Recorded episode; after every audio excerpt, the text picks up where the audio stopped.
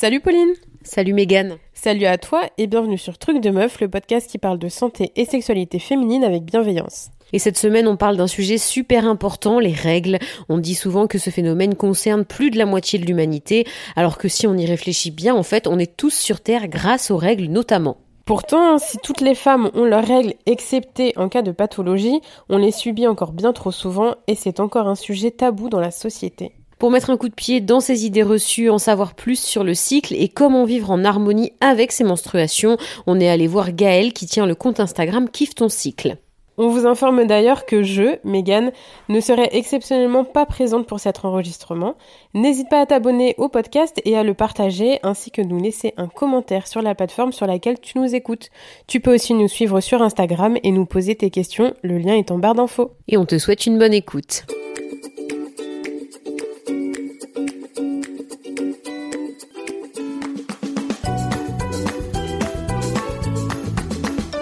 Bonjour Gaëlle. Bonjour Pauline. Et bienvenue sur Truc de Meuf. Alors exceptionnellement, Megan n'est pas là, mais elle va bien. On va faire cet épisode toutes les deux. Et on est là pour parler des règles aujourd'hui, puisque tu as le compte Instagram Kiffe ton cycle notamment. Déjà, est-ce que pour commencer, tu pourrais te présenter, s'il te plaît? Bien sûr. Donc, euh, bah, je suis Gaëlle Baldassari, la créatrice de Kiffe ton cycle. Je suis aussi autrice aux éditions Larousse de deux livres. Euh, mon but dans la vie, professionnel, on va dire, parce que j'ai d'autres buts dans la vie personnelle, mais mon but dans la vie professionnelle, c'est de faire en sorte que le cycle menstruel, euh, le bien-être menstruel devienne une norme dans la société. C'est-à-dire qu'on considère le cycle comme quelque chose de positif, mais aussi on considère que ce soit normal d'aller bien pendant son cycle. Voilà, ça c'est mon objectif. C'est démystifier un petit peu toutes les attentes qu'on pourrait avoir euh, autour de ce cycle et que ça soit quelque chose peut-être de plus accessible aussi? Mais au-delà de le démystifier, déjà la première chose c'est de dire, euh, Enfin, aujourd'hui, on considère presque que c'est normal de souffrir. Il y a un truc un peu. Bien, ouais. il y a un truc un peu logique. Bah oui, quoi, elle a ses règles, oui. Euh. Et en fait, cette normalité, moi, je veux la faire changer. Donc, euh, c'est vraiment un truc profond, euh, un, défi de société. Et donc, bah, pour ça, effectivement, j'ai créé Kiffe ton cycle, j'écris des livres, je donne des conférences, et puis on fait des choses en ligne. On a tout un réseau d'ambassadrices aussi qui diffusent les informations. Voilà. Et est-ce qu'il y a eu quelque chose, un élément particulier qui a fait que tu en es arrivé là? C'est quoi ton parcours? Oui, bien sûr, forcément. Je pense on arrive C'était pas anodin comme question. Un métier aussi étrange, sans, sans, élément particulier. Euh, je dirais que c'est une succession d'éléments plutôt. Mais euh, le premier élément, c'est que j'étais en aménorrhée. Euh, que j'étais diagnostiquée d'un syndrome des ovaires polykystiques. Donc en aménorrhée, c'est quand on n'a plus de règles, hein, c'est ça, exactement. En aménorrhée, c'est quand on n'a plus de règles. J'avais mes règles aller une, deux, trois fois par an. Ah c'est assez peu. Max, c'était trois fois par an. Euh, à vrai dire, ça me dérangeait pas trop. D'autant qu'à chaque fois que je voyais des gynécologues, ils me disaient Bah non, aucun problème, tant que vous voulez pas d'enfant, c'est pas un souci. Donc en fait, j'avais ça comme réponse. D'accord. Et moi, je faisais très confiance aux médecins, donc je me disais Génial. Enfin, ça m'arrange. Je vois toutes mes copines, justement, qui souffrent ou qui galèrent, etc. Finalement, ça m'arrange. Et puis, euh, j'étais à fond dans ma carrière, donc euh, je trace et je me posais pas la question. Et effectivement, bah, un jour, j'ai voulu avoir un enfant. et là est arrivé le fameux tant que vous voulez pas avoir d'enfant. Donc je suis allée voir le médecin. Eh, maintenant je voudrais bien. Ah, bah ça va être compliqué, madame. ah oui, d'accord. Oui, donc en fait on te dit, on, reste évasif jusqu'au moment où tu es face au problème et. Euh, ça. Ah bah en fait c'est plus dur que ce que, vous avez dit quoi. Donc là le diagnostic tombe parce que jusqu'à présent il n'y avait pas de diagnostic, il y avait une normalité de la ménorrhée mais il n'y avait pas de diagnostic. Le diagnostic tombe, syndrome des ovaires polykystiques. Vous n'allez pas y arriver toute seule à avoir un enfant.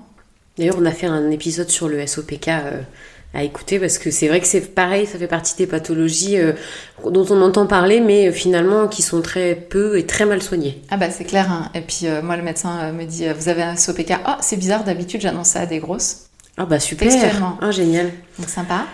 bon bah fabuleux, ça coche vraiment toutes les cases euh, qu'on aime. voilà, on adore. Et euh, d'autant que moi j'ai un parcours justement avec mon poids, mais qui est certainement lié au SOPK, qui est très compliqué, puisque j'ai eu des prises de poids énormes, etc. Mais tout ça, pas forcément, il le savait pas à ce moment-là de ma vie. Et, euh, et, en fait, bon, voilà. Et donc il pose le diagnostic là, et il me dit bon bah de toute manière vous n'allez pas y arriver toute seule, donc on va passer par la procréation médicalement assistée. Ah, ils te l'ont proposé tout de suite, d'entrée de jeu bah, Parce que moi, je suis allée le voir, ça faisait déjà plus d'un an que j'essayais. D'accord. Bah oui, je m'étais dit, ah, c'est la nature, on va y arriver. Quoi. oui. Ça, oui, on se dit toujours que ça va être simple finalement, bien sûr. Voilà, j'étais assez euh, naïve quand même parce que n'ayant très peu mes règles, voilà. Mais il y avait un truc de moi qui me disait, oh, bah ça va arriver. Et puis en fait, non, c'est pas arrivé. Donc oui, on est parti directement en procréation médicalement assistée. Et là, j'ai commencé à m'injecter pas mal de quantités d'hormones. Et j'ai vu des fluctuations d'humeur et d'énergie assez violentes. J'étais directrice d'agence bancaire à l'époque et je me suis retrouvée à perdre un peu mes nerfs sur mes collaborateurs, à être émue face à un client qui me présentait son projet. Oh, c'est trop mignon, tout ça. Mais voilà, avoir du mal à retenir les émotions, quoi. Mm. Donc, oui, pour, dans la vie professionnelle, c'est pas forcément simple à gérer. Et je présente ça à mon médecin euh, qui me dit bah, Oh non, il n'y a pas de raison, c'est pas les hormones, c'est juste le stress de vouloir avoir un enfant. Waouh C'était il y a combien de temps du coup bah, ça Il y a 11-12 euh, ans maintenant. D'accord. On, aimerait que, que, les choses aient changé depuis, mais je suis même pas sûre que ce soit vraiment le cas. Non, moi je suis sûre que ça n'a rien changé. non, parce qu'on est sur des certitudes en fait. Donc euh, c'est pas c'est pas des personnes méchantes. Moi j'ai que des personnes plutôt bienveillantes en face de moi, mais sont calées dans leurs certitudes. Donc là pour le coup il y avait clairement la certitude que non il n'y a pas de raison que les hormones viennent influer euh, dans ma vie. Euh, comme quand je lui dis bah j'ai pris du poids, moi j'ai pris plus de 10 kilos pendant le processus de PMA. Il m'a regardé, m'a dit oh, ça se voit pas. Oh bah super. Bah si ça se voit pas c'est pas grave alors. c'est parfait. je m'en fous que tu ne le vois pas. Moi je suis pas bien avec ça. Donc il y a tout ce, ce, système-là. Et pendant cette procréation médicalement assistée, je vais carrément aller jusqu'au burn-out. Ah oui. T'as euh, pas de suivi psychologique à ce moment-là? Non, pas du tout. non, non. Et euh, en fait, ce qui est intéressant, c'est que oui, j'avais clairement un surinvestissement professionnel. Hein. J'accuse pas la PMA de tous les mots. Hein. Il y avait vraiment des trucs par rapport à mon boulot. Mais j'ai l'impression d'avoir été euh, précipitée dans le burn-out par, les, par les hormones. Et donc au moment où je vais remonter tranquillement de mon burn-out, je me dis mais il faut que je comprenne ce qui s'est passé quoi. Et donc c'est là que commence mon chemin totalement personnel de recherche de qu'est-ce que font les hormones sur nous. C'est une très bonne question. Voilà. Et il y avait peu de réponses dans la littérature en fait. Donc là déjà je me heurte à un truc où je me dis ah bah je vais aller acheter les livres à la fac quoi. Enfin, normal. Rien. Ah oui, d'accord. Et euh, après, je creuse un peu plus sur d'autres euh, réseaux, un peu plus. Et en fait, il y a très peu de livres sur le sujet. Je commence à en trouver euh, en anglais. J'en trouve aussi qui parlent plutôt du, côté féminin sacré, etc., qui ramènent ça à la lune et tout. Mais peu de choses sur concrètement qu'est-ce que font les hormones, quoi. Donc, bah, ça commence à me passionner à titre totalement personnel. Et à ce moment-là, je me forme aussi, en revenant de mon burn-out, à l'approche neurocognitive et comportementale pour travailler sur le stress, sur le mien, mais aussi sur, celui de mes collaborateurs que je veux accompagner. Parce que bah, moi, ce que j'ai eu, j'ai pas envie de le faire subir à des collaborateurs. Oui, c'était pour transmettre un peu de, cette expérience, tirer quelque chose d'un peu positif. C'est exactement. bah, hyper positif au final. Un burn-out, quand on survit, euh, je pense que c'est toujours très très positif. Mais effectivement, c'est qu'est-ce que je peux tirer de cette expérience-là? Et, euh, et, tout ça, en fait, je le fais en revenant dans mon boulot. Donc, euh, j'ai pas changé de métier. C'est pas à ce moment-là que je me dis ah là là, oui, je fais kiff ton cycle, tout ça je reviens dans mon métier, je continue dans la banque, euh, je continue. Et la deuxième épiphanie, donc à titre perso, je commence à me renseigner voilà, sur les hormones. Et la deuxième épiphanie, c'est que euh, à la naissance de ma fille, moi je ne savais pas, j'attendais une petite fille. Et euh, au moment où elle naît, sur cette table d'accouchement, où je découvre que j'ai mis au monde une fille, il y a une espèce de truc de waouh, qu'est-ce que j'ai fait? Tiens, vraiment le truc, mais, mais dans ce monde, c'est ah mis au monde une fille. Et là, j'étais. Euh, bon, alors il y a les hormones, hein, on est d'accord, hein, je viens d'accoucher et tout ça. Mais j'ai une espèce de vague d'anxiété que j'ai réussi à stopper net en me disant je vais agir. Mais c'était ta, réponse à cette angoisse. Ouais, c'est ça. C'est pour, pour, survivre à cette situation et rester mère et présente à la situation, euh, bah, il fallait que je me promette quelque chose en fait. Et donc à ce moment-là, je, vraiment, euh, donc il est 3h30 du matin euh, sur cette table d'accouchement, et je me dis, ok, euh, j'ai jusqu'à ces 18 ans pour faire que j'ai moi-même mis ma pierre à l'édifice pour que le monde change. Waouh, c'est un super challenge. Voilà. Mais à ce moment-là, je sais pas quoi, comment, tu vois, c'est juste un truc de je veux que le monde change pour que les femmes soient à leur juste place dans la société. C'est un, très très gros défi. Donc ça, voilà, ça c'est la grosse épiphanie. Et puis ensuite, ben, euh, j'ai arrêté de travailler à la suite de la naissance de ma fille. J'ai pris un congé parental et j'ai commencé à faire du coaching et de l'accompagnement. Donc mon changement, il s'est fait après la naissance de ma fille de métier.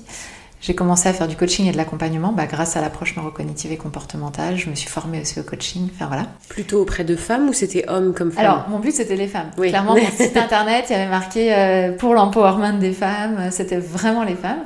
Euh, mais à ce moment-là, il n'y avait pas de dynamique sur le cycle. C'était pour l'empowerment. Je me disais que moi, j'avais réalisé quand même une belle carrière et que je pouvais accompagner des femmes avec les outils que j'avais. Et euh, bon, il se trouve que j'avais quelques clients hommes. Je leur disais, mais vous avez vu mon site? Ils me disaient, oui, mais on m'a dit que vous étiez bonne. bon, bah tant mieux.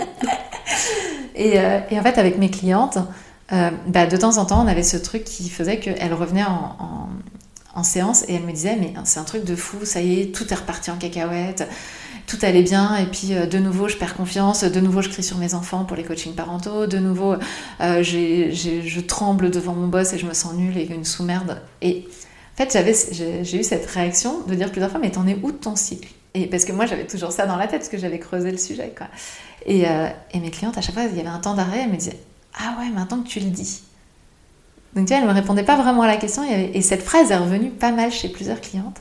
Et un jour, j'ai une cliente qui m'a dit euh, Bon, ok, Gaëlle, tu sais des trucs sur le cycle, moi je les sais pas, explique-moi. et, et je lui dis Mais je vais pas prendre une séance pour t'expliquer un truc dont. Elle me dit Ok, tu veux pas me prendre une séance, tu sais quoi, tu fais une conf. T'invites toutes tes clientes, tu fais une conf, mais je veux un atelier que tu m'expliques ce que tu sais.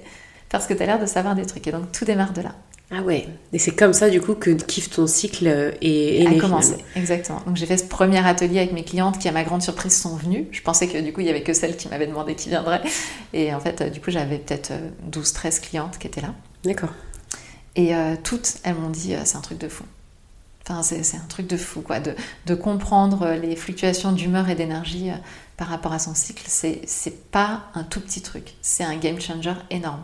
C'est à la fois très subtil et à la fois il se passe quelque chose. Quoi. c'est ce qu'on peut constater nous aussi depuis qu'on a commencé le podcast, euh, notamment en échangeant avec des femmes qui se sont renseignées, qui travaillent aussi sur le cycle menstruel, de à quel point d'une ça a une influence incroyable. Et d'autre part de comment on n'est pas du tout formé et comment on nous apprend même à lutter contre parce qu'on est sur des cycles bah, plutôt masculins. En fait il faut de l'énergie sur ta journée alors que nous on fonctionne pas du tout euh, pas du tout comme ça quoi. Donc c'est hyper intéressant. Ouais, moi je dirais même sur des cycles robots, j'ai arrêté de dire sur des cycles masculins parce que ça serait penser que les hommes sont linéaires et que les femmes sont cycliques. Et c'est faux. Le vivant est cyclique dans son intégralité. Et en fait, les hommes, ils sont aussi cycliques que nous. Et si on regarde les quelques études qui ont été faites de comparaison, il n'y a pas plus de versatilité chez les hommes que chez les femmes. Donc, je pense qu'il faut arrêter de penser. C'est vraiment des cycles robots. En fait, on est parti du principe qu'on allait nous linéariser parce que c'est ce qui allait faire de nous des bons petits producteurs, en fait c'est une société productiviste. Et donc, plus on, on essore jusqu'au bout et plus on fait croire aux personnes qu'elles sont pas normales quand elles ont une baisse d'énergie, plus on va pouvoir les utiliser jusqu'au bout. Et d'ailleurs, c'est aussi pour ça qu'on a besoin de prendre notre retraite, parce qu'on n'en peut plus. c'est juste, c'est ça. Mais on a essoré tous les humains. Donc, et pourquoi on hurle quand on nous dit 64 ans? C'est juste parce que c'est pas tenable, parce qu'on nous essore. Et donc, moi, je, dis même plus que c'est, on veut nous mettre sur un système masculin, on veut nous mettre sur un système linéaire robotique qui ignore notre nature cyclique. Puis j'imagine que la première pierre, justement, pour reprendre le contrôle là-dessus, c'est de connaître son cycle. Bah, c'est de, déjà de comprendre que tout le vivant est cyclique. Et donc déjà, de base, si on ne va même pas sur le cycle, la première chose, c'est d'être conscient que c'est normal d'avoir des fluctuations d'humeur et d'énergie que c'est normal d'avoir des jours où on est plus down et des jours où on est plus up et que c'est le vivant. Si on regarde les animaux, si on regarde les plantes, si on regarde tout autour de nous, tout fonctionne de cette manière-là. Si on regarde même la croissance, on regarde les enfants par exemple, toi et moi on a des enfants, on voit leur croissance, c'est pas une croissance linéaire, non, c'est vrai. Ils grandissent pas mm. comme ça. D'un seul coup, il y a un pic, euh, il faut changer tous les affaires. On a même sauté une, une taille euh, de basket, etc. Et, puis après, il va y avoir un long moment, il va rien se passer. Et tout le vivant fonctionne comme ça. c'est vrai que j'avais pas pensé euh, les choses comme ça, mais effectivement, il y a, les, les choses se passent pas de façon linéaire. C'est vrai. Et non. Et en fait, on va beaucoup plus vite quand on accepte de pas être linéaire. Et c'est là où je réintègre le fait que avoir ce cycle menstruel est une chance parce qu'on va pouvoir l'utiliser. Et du coup, adapter son emploi du temps et ce qu'on fait à l'énergie du moment et à comment, euh, comment on se sent. Adapter déjà la façon dont on fait les choses à l'énergie du moment. On va en reparler si tu veux ensemble, mais parce qu'on peut pas toujours adapter son emploi du temps. Et euh, moi, je, me bats pas mal contre cette notion de, de, euh, de comment dire, mince, la planification menstruelle. Je suis pas du tout en accord avec ça. Parce qu'en fait, planifier son emploi du temps en fonction de son cycle menstruel, ça veut dire quoi? Ça veut dire une charge mentale de folie. Moi déjà, quand je dois caler un, un rendez-vous dans mon agenda, j'ai mon agenda qui déborde dans tous les sens. Si en plus je dois être en train de me dire oui, mais alors j'en suis où de mon cycle à ce moment-là, je pète un câble en termes de charge mentale. Oui. Tu vois? Oui, c'est une contrainte supplémentaire, ok. Mais c'est clair.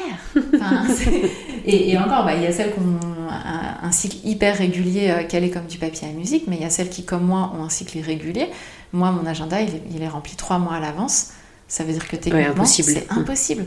Donc déjà, c'est en termes de charge mentale, c'est délirant, et en termes de réalité physiologique, c'est délirant aussi, parce qu'on ne sait pas combien de jours on va être fatigué, par exemple, pendant les règles. Moi, il y a des fois, ça va être un ou deux jours, et il y a des fois cinq jours, où je suis complètement KO, quoi. Donc espérer organiser sa vie et créer encore une fois une source de stress parce que oh là là, il faut que je fasse en fonction de mon cycle, bah ça aussi pour moi c'est un problème. Oui, c'est une pression supplémentaire, c'est vrai. tu vois? Et donc c'est pour ça que ce qui est important pour moi, c'est pas ça. Justement, c'est pas de planifier tout, c'est de comprendre que chaque jour, on a euh, dans notre emploi du temps ce que j'appelle les rochers. Les rochers, c'est le truc, ça bouge pas. Je me suis engagée à faire ce podcast aujourd'hui, je suis là je me suis engagée à faire une conférence, j'arrive pas euh, sur scène en disant bon excusez-moi je suis fatiguée, je vais aller me poser sur le canapé, je vous laisse discuter entre vous, c'est pas le jour. Donc les rochers c'est ce que j'ai décidé de faire, c'est les engagements. Et ces rochers là ils bougeront pas. Je vais pas les faire bouger en fonction de mon cycle, sauf si j'ai. Mais en fait, j'allais dire sauf si j'ai mal, mais en réalité, si j'ai mal, c'est-à-dire en fonction de mes maladies. Oui, être malade, c'est pas la même chose, parce qu'effectivement, avoir ses règles, ce n'est pas être malade. Voilà. Donc les rochers, c'est les engagements. Cela, on va voir euh, comment on peut les, faire ensemble. Et puis ensuite, derrière, il va y avoir tout ce qui est autour. Moi, ce que j'aime bien dire, c'est les courants. C'est-à-dire tout ce qui est à faire dans le courant de, notre vie. La vaisselle, euh, toutes les tâches ménagères, mais aussi au niveau du boulot. Je sais pas, moi, il y a la comptabilité. Pour moi, mais pour vous, vous voyez qu'est-ce que sont vos courants, tout ce qu'on peut décaler. Tout ce qu'on peut se dire finalement à trois jours près, il n'y a pas mort d'homme, c'est pas la fin du monde. Et ça, en fait, l'idée, ça va être justement de jouer là-dessus. C'est-à-dire de faire en sorte que dans les jours où on a peu d'énergie, on vire tous les courants de notre vie. On garde que les rochers. Ouais, c'est une bonne, c'est un bon conseil. C'est vrai. Qu'est-ce qu'on peut, de quoi on peut se passer Quelles sont les choses qui sont superflues et qui vont nous fatiguer davantage Et dans les courants, il y a aussi toute la vie sociale. C'est-à-dire les, oui, oui, euh, on va manger avec les copines, machin, etc. Bah peut-être pas ce soir. Mais c'est encore un peut-être. Mais voilà, pour moi, dans les courants, il y a aussi tout ça. Et ça peut être aussi un rocher, la vie sociale, parce que si c'est le mariage de quelqu'un ou je ne sais quoi, bah, ça peut être hyper important pour nous d'être là à ce moment-là. Et pour moi, c'est important de rappeler qu'on est compétente pour tout à tout moment. Et donc, rien ne nous empêche de faire les rochers. Jamais. Sauf, encore une fois, avoir une pathologie qui nous mette... Mais c'est une pathologie, c'est pas le cycle. Oui. Tu vois la différence, c'est ça? Oui, bien sûr. On mélange les deux. D'ailleurs, depuis tout à l'heure, on parle de cycle menstruel. Est-ce que tu pourrais le définir rapidement pour les personnes pour qui c'est un peu abstrait? Bien sûr. Bah, le cycle menstruel, donc c'est un cycle hormonal qui euh, va du premier jour des règles jusqu'au dernier jour qui précède les règles suivantes. Donc ça, c'est le temps du cycle menstruel. Et c'est le cycle qui permet le processus de reproduction qui nous permettrait de pouvoir tomber enceinte si on le souhaite, mais qui permet aussi, enfin qui est un processus qui s'installe, qui s'inscrit dans notre biologie globale, parce que au-delà de la reproduction, il va permettre aussi de protéger notre système cardiovasculaire, de protéger notre système cognitif, euh, d'aider nos os aussi à se densifier. En fait, il protège énormément de systèmes dans notre corps. Donc on le voit souvent comme bah, en médecine euh, euh, occidentale, on, a tendance à découper les choses, donc on le voit souvent comme étant juste le moyen de se reproduire. Et non, le cycle menstruel, c'est aussi tout un système qui protège énormément euh, les personnes qui le vivent. Bah c'est super bien que tu t'en parles parce que bien souvent c'est un peu quelque chose qu'on subit justement et on se dit ah, si je pouvais ne plus avoir mes règles, plus avoir de cycle, ce serait vachement bien. Alors qu'en fait ça a une vraie utilité au-delà de la reproduction et c'est quelque chose qu'il faut euh, plutôt chérir plutôt que d'en avoir euh, peur, honte ou d'en être, euh, d'être incommodé en fait. Ah mais clairement, enfin c'est, c'est... Après, il y a des moyens modernes qui permettent à celles qui en sont vraiment incommodées, qui ne le souhaitent pas, de ne pas le vivre. Et honnêtement, je...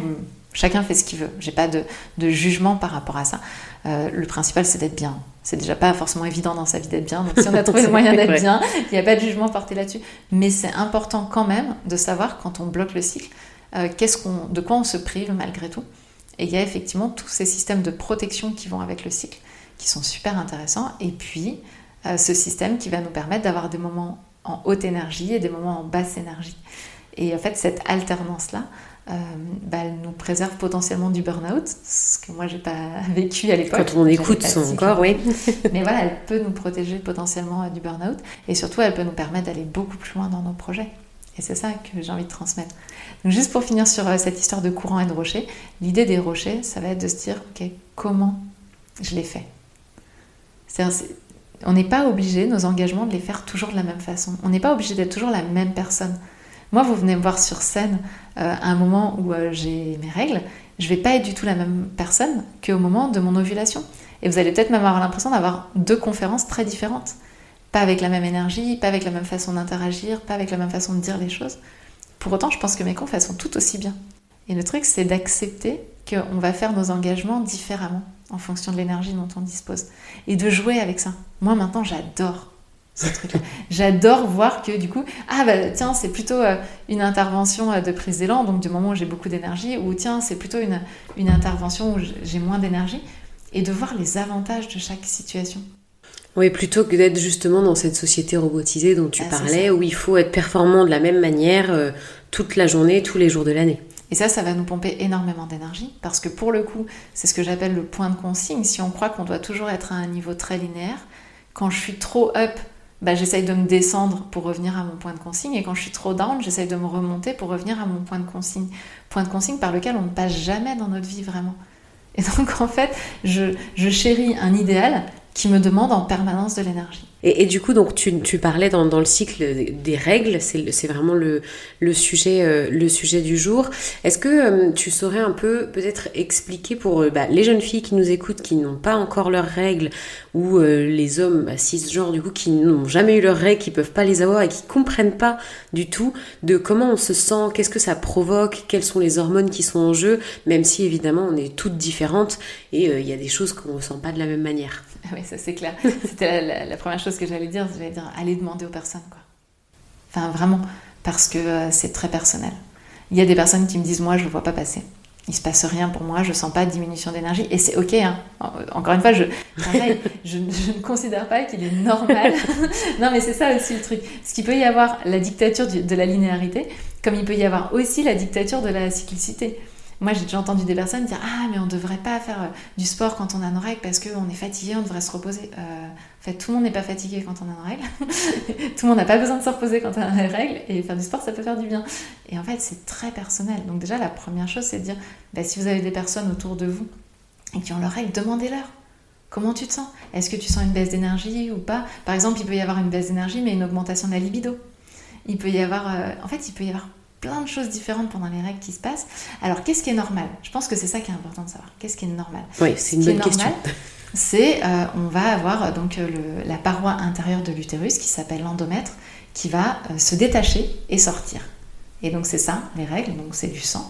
C'est en fait tout plein de petits vaisseaux qui s'étaient créés, qui s'étaient développés dans l'endomètre, qui vont partir par le col de l'utérus. Pour qu'elle puisse partir, l'utérus va devoir se contracter faire des petites contractions, un petit peu comme on pourrait imaginer une poire de lavement euh, sur laquelle on est obligé d'appuyer pour que euh, ça sorte. Voilà, donc l'utérus est un muscle, donc le myomètre de l'utérus est un muscle, et il va se contracter pour pouvoir euh, faire sortir cet endomètre. Et il fait ça tout seul il fait ça tout seul. Tout est automatique, on a des, des, bonnes petites hormones qui se déclenchent pour le faire, etc. Et donc, de sentir des petites contractions à l'intérieur, c'est normal.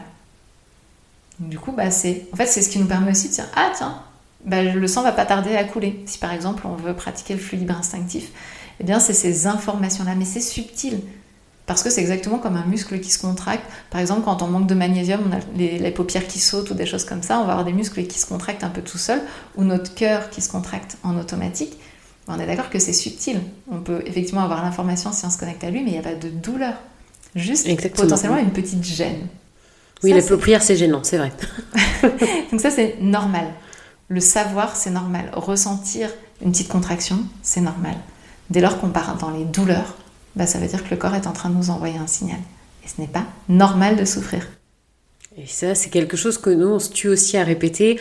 On nous apprend bien souvent que d'avoir mal, quand on est une femme, qu'on a ses règles et tout ça, même au cours de sa vie, c'est normal, euh, il faut le minimiser, alors que, euh, effectivement, c'est pas le cas. On ne devrait pas avoir mal, en tout cas. Et en fait, ce qu'on confond, c'est ce que disent les médecins bien souvent. Ils disent est-ce que ça passe avec un antalgique?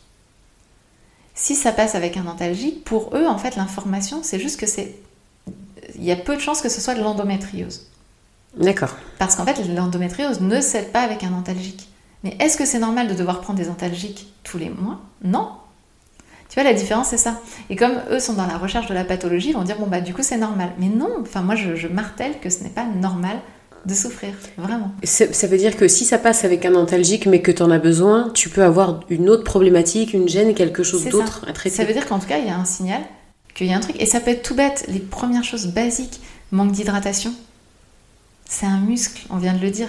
je suis déshydratée, et ben ce muscle il galère à contracter, donc ça fait c'est un peu douloureux. Ah, J'avais euh, jamais entendu ça effectivement qu'on pouvait euh, eh, parce qu'on ne boit pas assez d'eau avoir mal pendant ses règles. Incroyable, personne ne m'avait jamais dit ça. c'est vraiment la base, c'est-à-dire que euh, première chose à faire, est-ce que vous buvez suffisamment?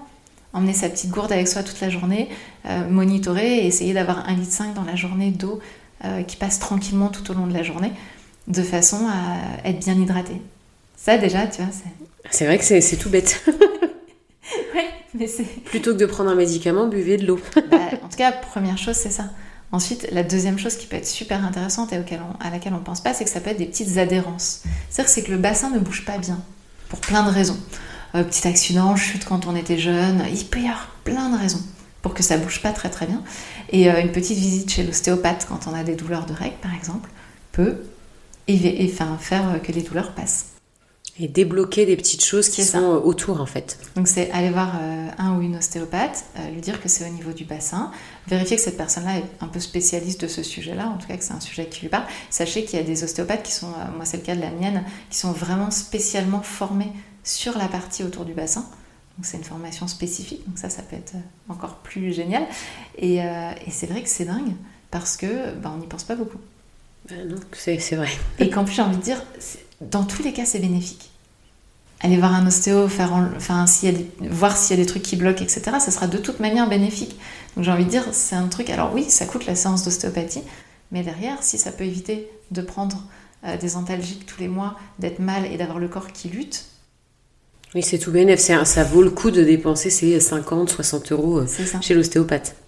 Clairement, donc ça, c'est tu vois les deux premières bases, à mon sens, qu'on dit quasiment jamais. Bah non, c'est vrai que c'est des choses dont on n'entend jamais parler, euh, même quand euh, on est euh, jeune, qu'on commence à appréhender justement le cycle menstruel, comment ça fonctionne, et en tant que jeune fille, qu'est-ce qu'on qu'est-ce qu'on doit faire, les protections hygiéniques, ça on nous en parle. Mais c'est vrai que, enfin, moi j'avais jamais entendu parler de ça, et pour autant quand j'étais jeune, j'ai eu mes règles assez tôt, je devais avoir je sais pas, 11-12 ans, quelque chose comme ça, et j'avais des douleurs, et ben, j'ai eu un traitement, et puis ensuite une pilule pour justement égaliser le cycle entre guillemets. Et personne ne m'avait jamais dit, bah, peut-être que juste tu bois pas assez d'eau, mm. peut-être qu'il y a un petit blocage, quelque chose, quoi. C'est incroyable.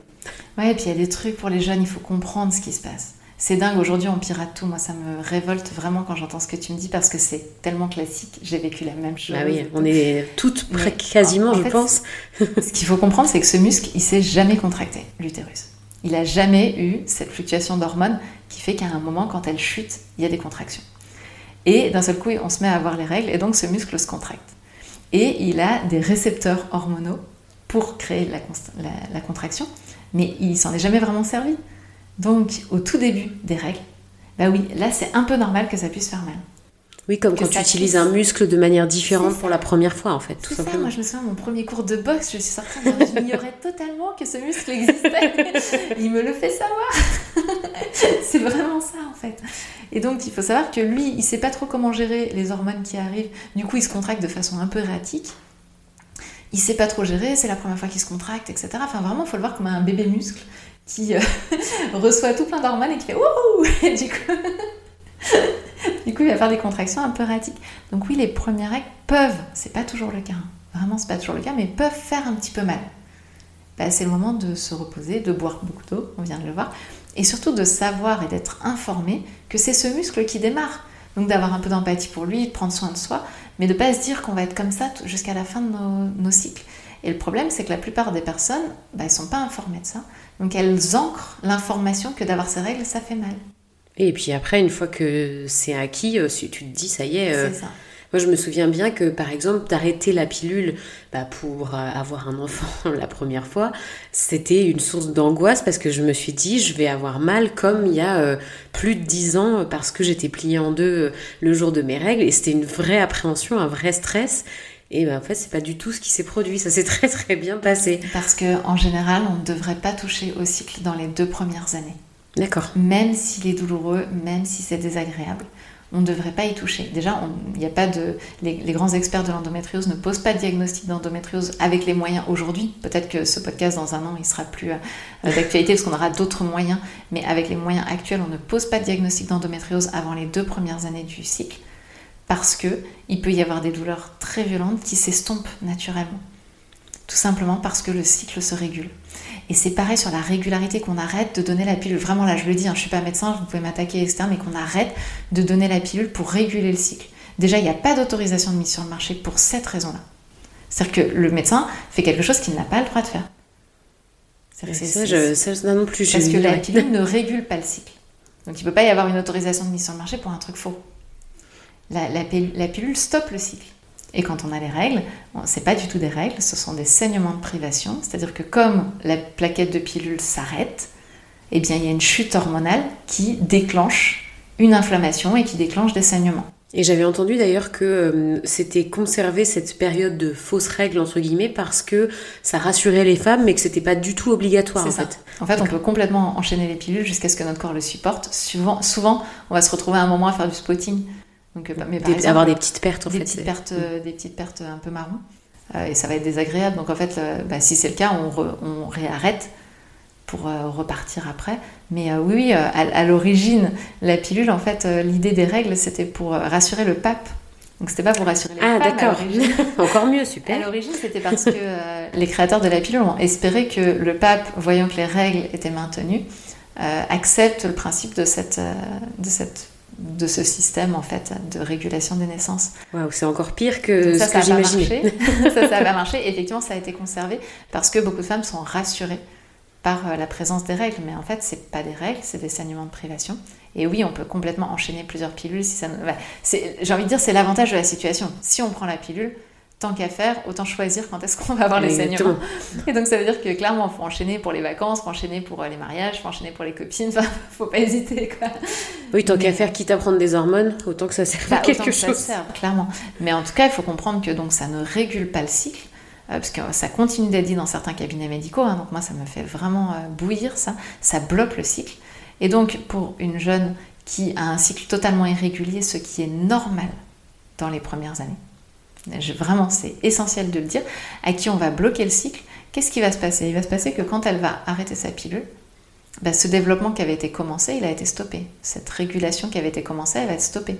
Et donc en fait, au moment où la personne va arrêter la pilule, bien souvent pour essayer d'avoir un enfant, et eh ben, bien des années plus tard, voilà, bien souvent on va retrouver un cycle très irrégulier.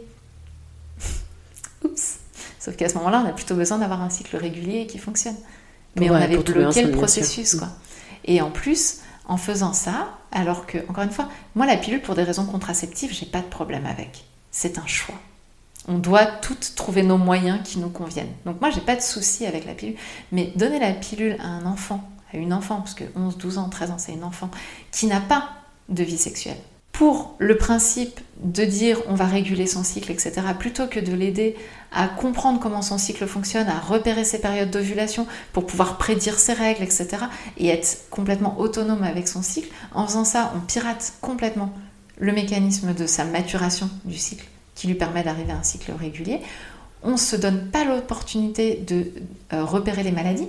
Oui, puisque ça camoufle tout, donc ça masque forcément. Ça masque. Donc en fait, on va faire, on va faire, on va avoir un délai de repérage des maladies. Et ce sont, euh, je le rappelle, l'endométriose, le SOPK, c'est des maladies chroniques. Ça veut dire qu'elles sont là pour toute notre vie. Et elles ont plein d'impacts sur notre vie. Et donc si on les camoufle sans même savoir qu'elles existent, eh ben va pas pouvoir mettre toutes les choses préventives en place pour pouvoir faire que ça se passe mieux. Donc vraiment c'est important pour moi de dire que la pilule c'est un très bon moyen de contraception et ça peut être celui qu'on choisit mais ça ne devrait jamais être le moyen pour réguler un cycle. C'est faux, ça marche pas, ça régule pas le cycle, et ça ne devrait jamais être un moyen pour éteindre les symptômes tant qu'on n'a pas trouvé de diagnostic. Une fois le diagnostic fait, par exemple diagnostic d'endométriose, si la pilule est la solution, une fois le diagnostic fait, j'ai pas de problème je ne suis pas médecin, c'est ça fait partie, la pilule fait partie de l'arsenal oui, de tout ce qui peut être proposé. On a fait un épisode dessus et effectivement, ça fait partie des choses qui peuvent aider. Et pour moi, il n'y a aucun problème avec ça, mais il faut un diagnostic. On ne peut pas dire à une jeune, pour moi c'est criminel, de dire à une jeune de 13-14 ans, on va régler ton problème, je te mets sous pilule. Et on n'a pas posé de mots sur le diagnostic. On l'a pas fait. Et c'est exactement ce que tu dis, elle va se retrouver avec six, quasiment obligatoirement le même problème à l'arrivée on va avoir le même problème. On a le même problème sur l'acné. parce qu'en en fait, on va bloquer avec la, avec la pilule sans avoir essayé de réguler par ailleurs ce qui pose l'acné, ce qui fait qu'on se retrouve avec des femmes qui veulent avoir un enfant, qui ont une acné invasive et qui remettent en question euh, l'idée même de faire un enfant parce qu'elles supportent pas l'acné qu'elles ont, alors que ça aurait pu être régulé à l'adolescence. voilà, moi je, je, trouve ça criminel. Honnêtement, je le dis parce que je trouve ça dingue qu'on puisse aujourd'hui donner une pilule pour d'autres raisons que juste la contraception, ok, ou le, diagnostic posé. Et à ce moment-là, ça fait partie de l'arsenal. Mais on démarre d'un diagnostic. En tout cas, je ne sais pas si c'est encore autant le cas aujourd'hui, mais il y a une quinzaine d'années, je peux te le dire, il n'y a pas que moi, hein, toutes mes copines, on, on, est quasiment toutes passées par là, à commencer la pilule à 13-14 ans, alors que la vie sexuelle a démarré euh, quelques années, voire bien plus tard pour d'autres. Ça, l'âge moyen des premières règles, c'est 12 ans. 11 ans et demi, 12 ans. 12 euh, ans et demi même, pardon. Et l'âge moyen des premières relations sexuelles, c'est 17 ans. Ça veut dire qu'on aurait 5 ans pour comprendre son cycle, le laisser se réguler et faire des diagnostics s'il y en a besoin, avant d'avoir besoin de toucher d'un point de vue hormonal. C'est criminel de ne pas utiliser ces 5 ans, vraiment, c'est moi ça me révolte. Et c'est vrai que ça, ça, rejoint un petit peu ce truc de on passe sous silence, on met de ah côté plutôt que d'essayer de comprendre et d'apprendre aux jeunes filles euh, bah, ce qui est normal de ce qui l'est pas. Là, tu nous parlais euh, des petites douleurs, effectivement, qu'on peut euh, traiter avec en buvant, avec de l'ostéopathie et le temps aussi que le cycle se mette en place. Mais est-ce qu'il y a des choses qui sont pas normales justement? Qu'est-ce qui doit bah, nous alerter quand on a des douleurs de règles ou que justement le cycle se passe mal? Donc déjà la première chose, c'est que si on a des douleurs, même si on va pas forcément être bien accueilli, bien reçu, c'est important d'aller voir un médecin pour en parler. Alors ça peut être médecin ou sage-femme. Et trouver la bonne personne. Et trouver la bonne personne. Alors justement, parlant de bonne personne, on pense tout de suite euh, gynécologue, etc. Et finalement, les gynécologues, ils voient énormément de pathologies au quotidien, euh, de problématiques un peu graves, etc. Et donc, ce qui peut être intéressant, alors il y a des gynécologues très très bien, vraiment. Mais il faut savoir qu'il y a pas mal de médecins généralistes qui font aussi de la gynécologie et qui peuvent aussi euh, accompagner, euh, prescrire les examens nécessaires, etc. Donc, on peut demander à son médecin généraliste. Moi, c'est le cas, par exemple, ma médecin généraliste. Elle fait les frottis, elle fait l'accompagnement et elle peut me prescrire des, de différents euh, examens. Donc, ça, ça peut être intéressant. Les sages-femmes, on les oublie, mais elles, prennent souvent plus de temps.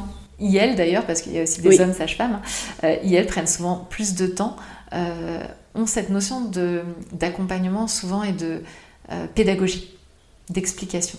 Euh, pour, pour l'avoir expérimenté, et le gynécologue et la sage-femme, je trouve que c'est un peu plus chaleureux. Il y a un peu une sensation de euh, je suis face à quelqu'un qui me comprend mieux, qui est plus dans l'empathie et dans l'écoute. Mais après, ça c'est personnel, effectivement. Mais c'est aussi que les sages-femmes, elles sont euh, formées, je dis elles, mais on va dire que le, nombre l'emporte, ce coup oui, elles, elles sont formées à, à la physiologie du cycle. Alors que les médecins sont, sont formés aux pathologies. Et donc, commencer par aller voir comment ça fonctionne chez moi par quelqu'un qui est formé à la physiologie du cycle est finalement une super idée. Et c'est l'occasion de poser toutes ces questions. comment ça fonctionne J'ai ça. Est-ce que, enfin, qu'est-ce que ça veut dire, et, etc. Et prendre ce temps-là, vraiment de euh, de poser toutes ces questions, quoi. Et de faire les recherches euh, nécessaires, les, examens s'il y en a besoin, etc. Euh, il faut savoir pour les toutes jeunes, par exemple, qu'il n'y a pas nécessairement besoin d'avoir un examen invasif c'est-à-dire en entrant euh, par le vagin avec un instrument. Euh, pas nécessairement. Il y a plein d'autres examens qu'on peut faire sans avoir besoin de ça. Donc euh, il ne faut pas hésiter à aller voir une sage-femme ou un médecin et à dire moi je ne souhaite pas qu'il y ait, d'être examiné. Et dans la plupart des cas ça pose pas de problème. Et j'ai envie de dire si ça pose un problème contre votre volonté partez en courant et sans payer. Et c'est ce que c'est ce qu'on répète très souvent effectivement que à tout moment on peut dire non. Et à tout moment on peut arrêter un, examen si ça ne nous convient pas. Et que effectivement euh, il faut se sentir bien, se sentir à l'aise et arrêter justement de se dire bon bah c'est le médecin, c'est lui qui sait, ça me convient pas mais bah, il doit avoir raison, j'accepte, alors que c'est notre corps. Et ça, c'est vraiment un message que nous, sur lequel on se bat aussi, euh, parce qu'on l'a presque toutes vécu, malheureusement, de se retrouver dans des situations où, par exemple, tu te fais euh, ausculter et tu dois te mettre toute nue alors que c'est pas nécessaire, on te demande pas ton avis euh, avant justement qu'il y ait un frottis qui soit fait ou des choses comme ça, et ça, ça n'est pas normal. Donc, effectivement, une fois qu'on a vu un médecin, une sage-femme, qui nous dit finalement, bah, il n'y a rien, vous avez des dysménorrhées, mais inexpliquées. Donc dysménorrhées, c'est des douleurs de règles, d'accord, mais qui sont inexpliquées. Donc en fait, en gros, quand on en arrive là, c'est un peu, on peut plus rien faire pour vous. D'accord ah, Du côté médical. Ouais, mais c'est là où c'est important, c'est de dire, ok, les médecins, le côté médical ne peut plus rien faire pour nous parce qu'ils n'ont pas d'arsenal qui va bien. Et donc là, c'est là où il va y avoir la proposition de la pilule, mais qui va couper la tête du messager. Alors que s'il y a des douleurs, c'est qu'il y, a une problématique à régler. Et c'est là où, quelque part, moi, j'invite vraiment euh, bah, les parcours coordonnés entre des médecins et des approches complémentaires, parce que c'est là où on va pouvoir aller voir qu'est-ce qui fait qu'il y a des douleurs. Et dans le qu'est-ce qui fait qu'il y a des douleurs, il va y avoir plein de pistes possibles. Je vais te donner les principales. On ne pourra pas les explorer là ce matin ensemble, mais je vais te donner les principales. Euh, bah déjà, le stress peut être générateur d'un différentiel hormonal qui peut créer des douleurs. Euh, l'inflammation du corps. C'est-à-dire que le, moment des règles, c'est une période inflammatoire au niveau de l'utérus. Si le corps est déjà inflammé globalement par le type d'alimentation, par le stress, on vient de le dire, par aussi la façon euh, dont euh, on, bouge dans la journée, si on est trop sédentaire par exemple, ou des choses comme ça, tout ça va créer de l'inflammation et de la congestion. Et c'est l'inflammation et la congestion qui sont à l'origine des douleurs inexpliquées, encore une fois que les douleurs d'endométriose, c'est autre chose. Oui, c'est vraiment, on parle vraiment de, il euh, n'y a rien médicalement qui justifie ces douleurs, ça vient ben, d'autre chose. C'est toujours la congestion, enfin, soit où, effectivement, on le disait tout à l'heure d'un point de vue euh, euh, des, adhérences ou des choses comme ça, c'est-à-dire que ça ne bouge pas bien, c'est congestionné, où il y a de l'inflammation. C'est ça qui se passe en fait. Et donc là, avec les approches complémentaires, et nous c'est ce qu'on propose en Kiff ton cycle, on a par exemple un programme qui s'appelle Kiff tes règles sans douleur, c'est une fois que clairement on a vu avec les médecins que c'était que le médecin disait ou la sage-femme disait je peux rien faire pour vous. Là, on arrive dans le ok, ben, qu'est-ce que vous vous allez pouvoir faire pour vous? Et là, il y a plein de trucs à explorer. Vraiment, il y a plein de choses qu'on peut explorer. Donc, on a vu les toutes premières avec les douleurs et puis enfin le boire et l'ostéopathie. Mais après, il y a encore une fois son alimentation, sa façon de bouger, euh, sa, sa, vie au quotidien. Il y a plein plein de trucs qu'on peut explorer. Et là, c'est intéressant d'être accompagné pour l'explorer.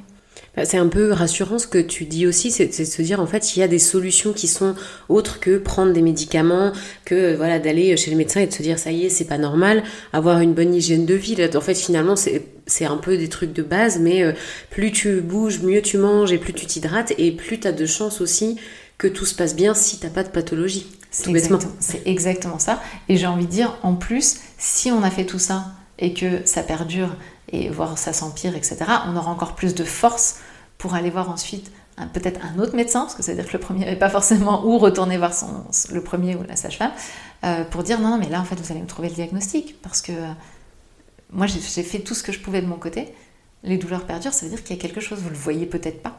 Parce que c'est ça le problème, hein. par exemple l'endométriose, euh, aujourd'hui on n'a pas d'examen qui dit à coup sûr que vous n'en avez pas.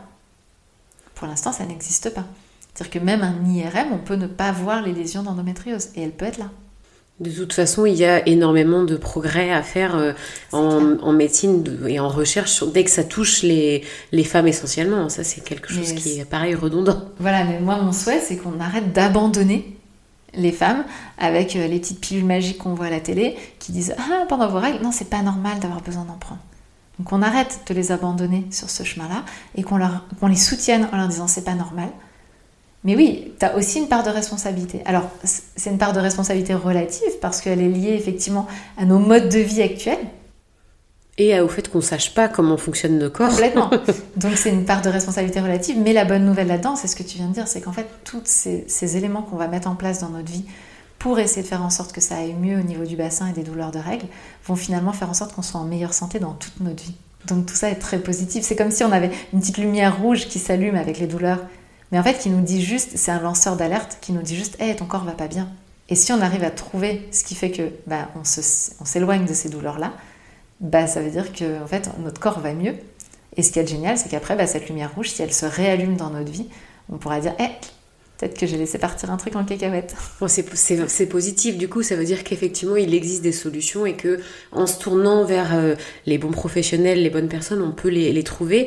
Mais ça implique, comme tu disais, d'être à l'écoute. Euh, le, problème, moi, que je vois souvent, c'est que c'est encore tabou, les règles. C'est vraiment quelque chose, bah, c'est typiquement euh, quand on a ces règles, on le dit pas, on va aux toilettes un petit peu en cachette parce qu'on a presque honte. Avoir, avoir une tâche, c'est c'est presque la pire chose qui puisse nous, nous arriver. Est-ce que, euh, est-ce que déjà, toi qui es vraiment euh, bercé là-dedans, tu vois une évolution de la société et est-ce que tu saurais nous dire pourquoi est-ce que c'est tabou comme ça?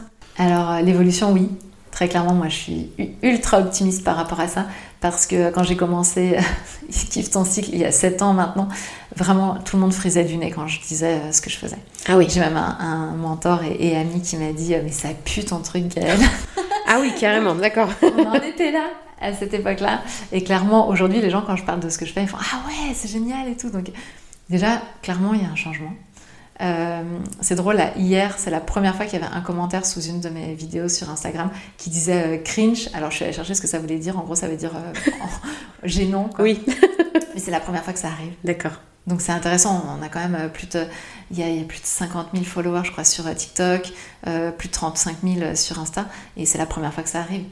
Et ce que je vois moi beaucoup, c'est que finalement, la, parole se libère. Les jeunes me disent, hein, quand on va euh, dans les établissements, notamment les établissements supérieurs, mais même en lycée, ils me disent si, si, mais nous on en parle avec nos copines et on en parle aussi avec nos copains. Et on leur dit. Et en fait, euh, donc déjà, ça c'est en train de bien, bien sauter. Après, moi j'aime bien dire que le tabou, c'est un consensus social de silence. Ça veut dire que toi, moi, et toutes les personnes qui sont en train de nous écouter là, si elles veulent faire exploser le tabou, le meilleur moyen, c'est d'en parler. Ce consensus, il va sauter. Et c'est ce qui est en train de se passer en ce moment. Donc, il n'y a personne qui a édicté une loi. il n'y a personne qui a dit, peut-être qu'à certaines époques, il y a eu des lois, entre guillemets, qui disaient ça, c'est tabou, etc. Mais euh, déjà, c'est un consensus social de silence. Donc, vraiment, chacun peut décider de dire, bah, moi, du coup, je n'accepte plus ce truc-là. Moi, je le dis. Et oui, effectivement, les premières fois qu'on le dit, première fois qu'on dit j'ai mes règles euh, en famille ou en public, etc. Moi, ça se disait pas trop dans ma famille, pas comme ça en tout cas. Bah oui, ça fait un peu étrange. Et puis en fait, on voit que bah, les personnes, ah ouais, mais c'est pas bête, parce qu'en fait, elle nous l'a dit, mais du coup, ça se passe super bien depuis qu'elle nous l'a dit. C'est ça aussi. Et puis t'es gêné d'un truc que plus de la moitié de la population vit en fait aussi. Alors moi je vais même plus loin que toi. Tu sais qu'il y a quand même 100% de la population qui est née de ce phénomène. C'est vrai. C'est-à-dire qu'il n'y a pas un être humain sur cette terre qui serait, qui serait présent s'il n'y avait pas le cycle menstruel. Donc à un moment, on va se le dire. Enfin, moi, je veux bien. On parle toujours de 50% de la population, mais en fait, c'est 100% de la population qui est née grâce à ce phénomène. Donc, à nous de choisir d'en parler. Maintenant, voilà, les jeunes, avec les réseaux sociaux et tout, ça bouge de plus en plus, et ça, c'est génial, ça avance. Euh, les hommes sont intéressés. Les hommes viennent en conférence, euh, se renseignent, euh, demandent des ressources. Euh, j'ai des papas qui m'écrivent de plus en plus parce qu'il y a effectivement bah, des familles recomposées ou des familles décomposées et, ou des familles même monoparentales. et donc j'ai des papas qui m'écrivent régulièrement qu'est-ce que je peux faire pour ma fille? J'aimerais bien lui expliquer. Ma femme a de l'endométriose, elle a peur de lui en parler parce qu'elle voudrait pas lui passer la peur des douleurs. Et du coup, est-ce que moi je peux faire quelque chose? Mais ouais, bien sûr. Ça c'est génial. Bien sûr, moi je suis super émue à chaque fois que je vois ça, mais de plus en plus il y a ça. Donc déjà, voilà, la bonne nouvelle c'est que ça, ça passe. Ça devrait être de mieux en mieux, puisque si les jeunes aujourd'hui et moins jeunes commencent à, à vraiment en parler et que les hommes s'intéressent, ça veut dire que nos enfants et ceux d'après, ce sera normal en fait. C'est ça. Et puis après, bah, nous, on a notre responsabilité en, tant qu'adultes qu'accompagnants des jeunes, bah, de la façon dont on leur parle des choses aussi. Parce que qu'est-ce qui va faire perdurer euh, ce tabou et cette honte, parce que moi je vais plus loin que le tabou. Sur le tabou, bon, d'accord, c'est le silence. Mais derrière, qu'est-ce qui se cache? Il se cache la honte, c'est ce que tu disais. La honte de la tâche. Bah ça, quand j'étais au collège, notamment, c'était vraiment le truc euh, horrible, quoi. Bien sûr, mais si on pouvait se dire euh, très naturellement entre nous, tiens, tu peux regarder exactement comme quand on a mangé du chocolat, quand on a une copine, est-ce que j'en ai un peu là? Eh ben, Si on pouvait très naturellement dire à nos copains comme à nos copines, tiens, tu peux regarder, j'ai mes règles, j'ai peur que ça ait débordé ça serait tellement mieux. Oui, et puis de se dire, bah, ça a débordé, ça a débordé. En fait, il bah, n'y a, pas de, y a pas mort d'homme, euh, tout va bien, euh, je lave mon pantalon en rentrant chez moi. C'est ça, d'apprendre à laver aussi, d'apprendre à avoir euh, sur soi peut-être quelque chose qui peut dépanner une copine ou qui peut se dépanner soi. moi, je vois de plus en plus de garçons qui prennent dans leur sac au lycée des protections périodiques à leur maman pour pouvoir les donner aux copines s'il y a besoin. Je trouve ça génial, encourageons ça. Vraiment, quoi. Faisons en sorte que ce soit facile dans la rue ou à n'importe quel endroit. Tiens, ça m'est arrivé la semaine dernière, j'étais dégoûtée parce que j'avais, rien sur moi. Euh, à la piscine, une petite jeune qui est venue me voir en me disant Est-ce que vous auriez un tampon? J'étais super triste pour elle, mais là, j'en avais pas. Mais ouais, qu'on en est. Euh, que ça soit comme euh, tu sors, tu te promènes avec un préservatif, par exemple, pour, pour éviter bah, un rapport non protégé, bah, tu mets une serviette, un tampon, quelque chose dans ton, dans ton sac. Quoi. Après, moi, ce que je comprends pas, c'est que dans les piscines, il n'y a pas des distributeurs. Honnêtement, c'est tellement l'endroit où on peut être super embêté avec ça. Il devrait y avoir des distributeurs de tampons, quoi. Tu vois, enfin bon, bref, ça c'est encore un autre. c'est encore un autre, débat. Mais d'ailleurs, c'est un sujet que je voulais aussi euh, qu'on aborde ensemble. Donc, tu disais que la société évolue et c'est super bien. Et il me semble que dans certaines entreprises, par exemple, le congé menstruel peut être mis en place. Et euh, pour avoir discuté avec des personnes qui euh, ont vécu aussi à l'étranger, dans certains pays, tu as justement des protections périodiques qui sont disponibles gratuitement, notamment dans les toilettes des bars. Ça aussi, ça fait partie des choses qui vont, qui vont bah, dans le bon sens finalement. Ah mais complètement, mais par contre moi ce que je comprends pas c'est qu'on avance aussi euh, peu rapidement sur le sujet. Alors moi je... Bon t'as mis deux trucs, hein. on va déjà mettre les protections périodiques et ensuite on ira voir le congé menstruel. Mais euh, les protections périodiques, il y a 7 ans, chez Facebook France, dans les toilettes, quand tu as été, euh, tu allais à une, une, réunion chez Facebook, tu ouvrais les toilettes et enfin dans les toilettes il y avait un tiroir avec des protections périodiques. C'était il y a 7 ans. Moi, dans ma tête, je me suis dit, yes, oui, ça commence. C'est génial, oui. Ça passé depuis. J'ai halluciné. Je trouve ça délirant. Euh, à l'Assemblée nationale, je les ai interpellés, j'y suis allée il n'y a pas longtemps. À l'Assemblée nationale, ils ont des coffrets sous les toilettes des femmes. Je me suis dit, oh bah génial, ils ont mis des protections. Tu vois, ils sont... on ne peut pas les ouvrir. C'est de la déco, super, merci. je me suis dit, mais n'importe quoi. Mais vraiment qu'on rende ça has-been. Vraiment qu'on rende ça has-been que dans les entreprises, il n'y ait pas de protection à disposition, quoi. Que ça soit une norme. Enfin, que, qu'on puisse dire, en plus, toute la Gen Z là, qui euh, euh, impose ses règles aux entreprises, et je trouve ça génial et positif quand je dis ça, demandez en entretien. Est-ce qu'il y a des protections disponibles euh, tu vois, demandez Mais que ce soit presque la honte de ne pas fournir ce genre de choses à tes salariés, quoi. Mais moi, je considère qu'il faut que ça devienne la honte, quoi. Il faut que ça devienne vraiment has -been. C'est la boîte, c'est la boîte à papa, quoi, qui, qui fournit pas des protections. Non, mais sérieux, on est où dans ce monde qui fournit pas de protection périodique aux femmes? Oui, parce qu'au-delà du coût que ça engendre et qui qui est, enfin, qu'il faut pouvoir, qui est pour pouvoir assumer, c'est aussi de se dire ça peut arriver n'importe quand, tu peux être pris au dépourvu et on devrait pouvoir dire à voix haute, bah, est-ce que quelqu'un dans l'assemblée a euh, un tampon, une serviette, quelque chose pour moi parce que euh, bah voilà, euh, c'est la galère. C'est comme quand tu demandes à ton mec d'aller t'acheter des tampons ou des serviettes et qu'il est complètement perdu parce qu'il y a beaucoup de choix et parce que les mecs sont pas du tout formés à ça, quoi. Ça fait partie des choses, bah, où ça devrait euh, être normal en fait comme euh, t'es un père t'es impliqué tu sais quelle taille de couche fait ton bébé alors c'est pas toujours le cas mais bon c'est euh, disons que voilà, voilà de plus en plus ça fait partie des, des choses de base bah, savoir de quelle protection ta femme elle a besoin de enfin voilà d'avoir ces informations là qui sont quand même essentielles Ouais, et puis moi je trouve que ça devrait être multilisé dans la société. On vient de le dire, 100% de la, de la population vient de ce phénomène.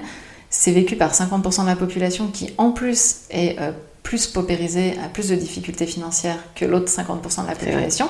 Et en fait, on se retrouve avec un truc euh, qui, qui, est sur le budget exclusif des femmes, des jeunes filles.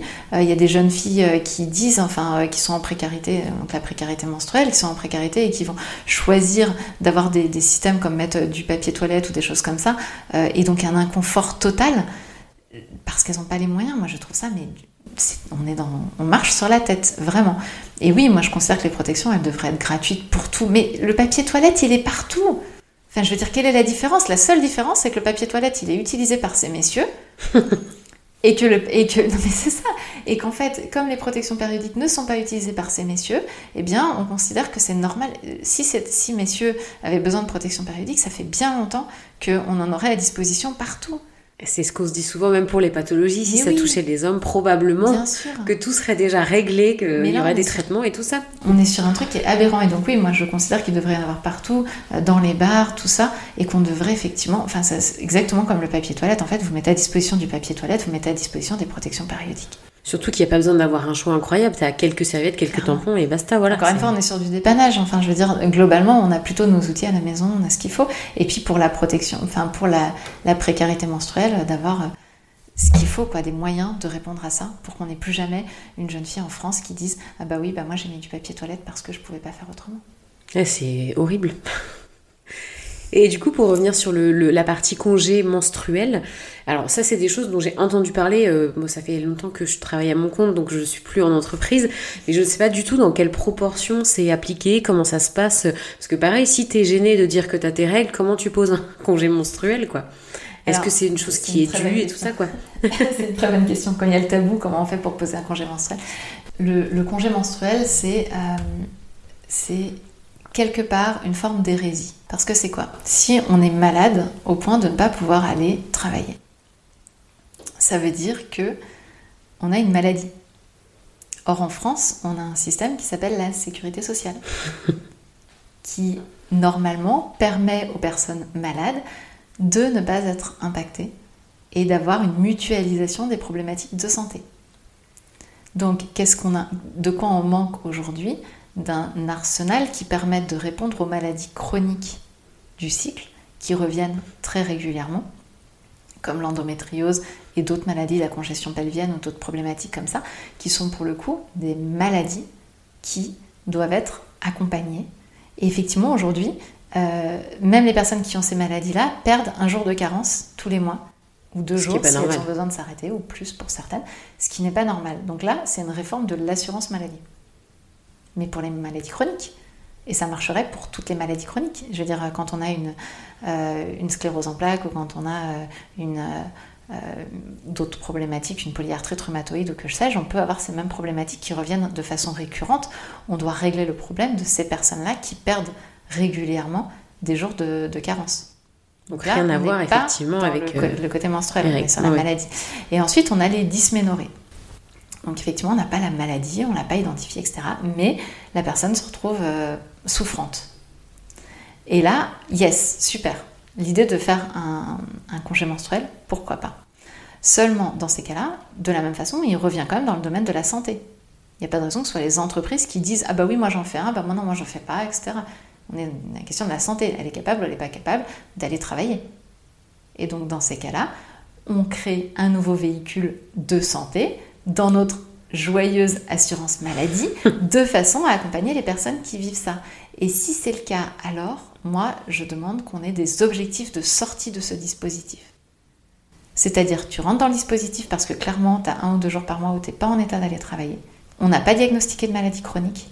Donc l'objectif, ça va être de t'accompagner pour que tu n'aies plus besoin de ce dispositif. Pas juste de te laisser sur ton canapé et te reposer. Sans régler ton problème. Parce qu'en fait, si tu fais ça, ça veut dire que c'est le problème jusqu'à la ménopause. Ça fait quoi en termes d'évolution de carrière? Imagine quand tu dois changer de service et que la personne, elle sait que tu es absente un ou deux jours par mois.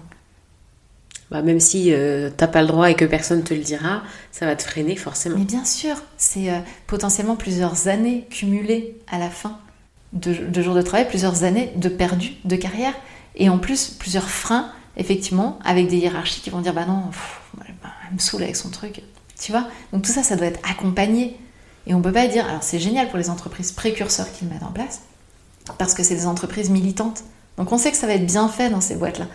Mais on peut pas dire aux entreprises, bah, débrouillez-vous avec, vous avez le droit de faire le congé menstruel. Ça doit absolument être réintégré dans notre arsenal de santé.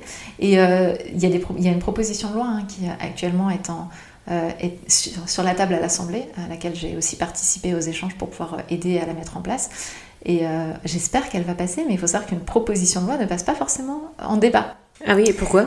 Et bah parce que, donc ça j'ai une grande découverte, il y a plein de propositions de loi qui sont passées, puis poum, elles passent pas en débat parce qu'en fait il faut qu'à un moment, ils décident de le mettre à l'agenda euh, de l'Assemblée. Et donc pour ça, il faut qu'on fasse suffisamment de bruit. Oui, c'est toujours le même problème.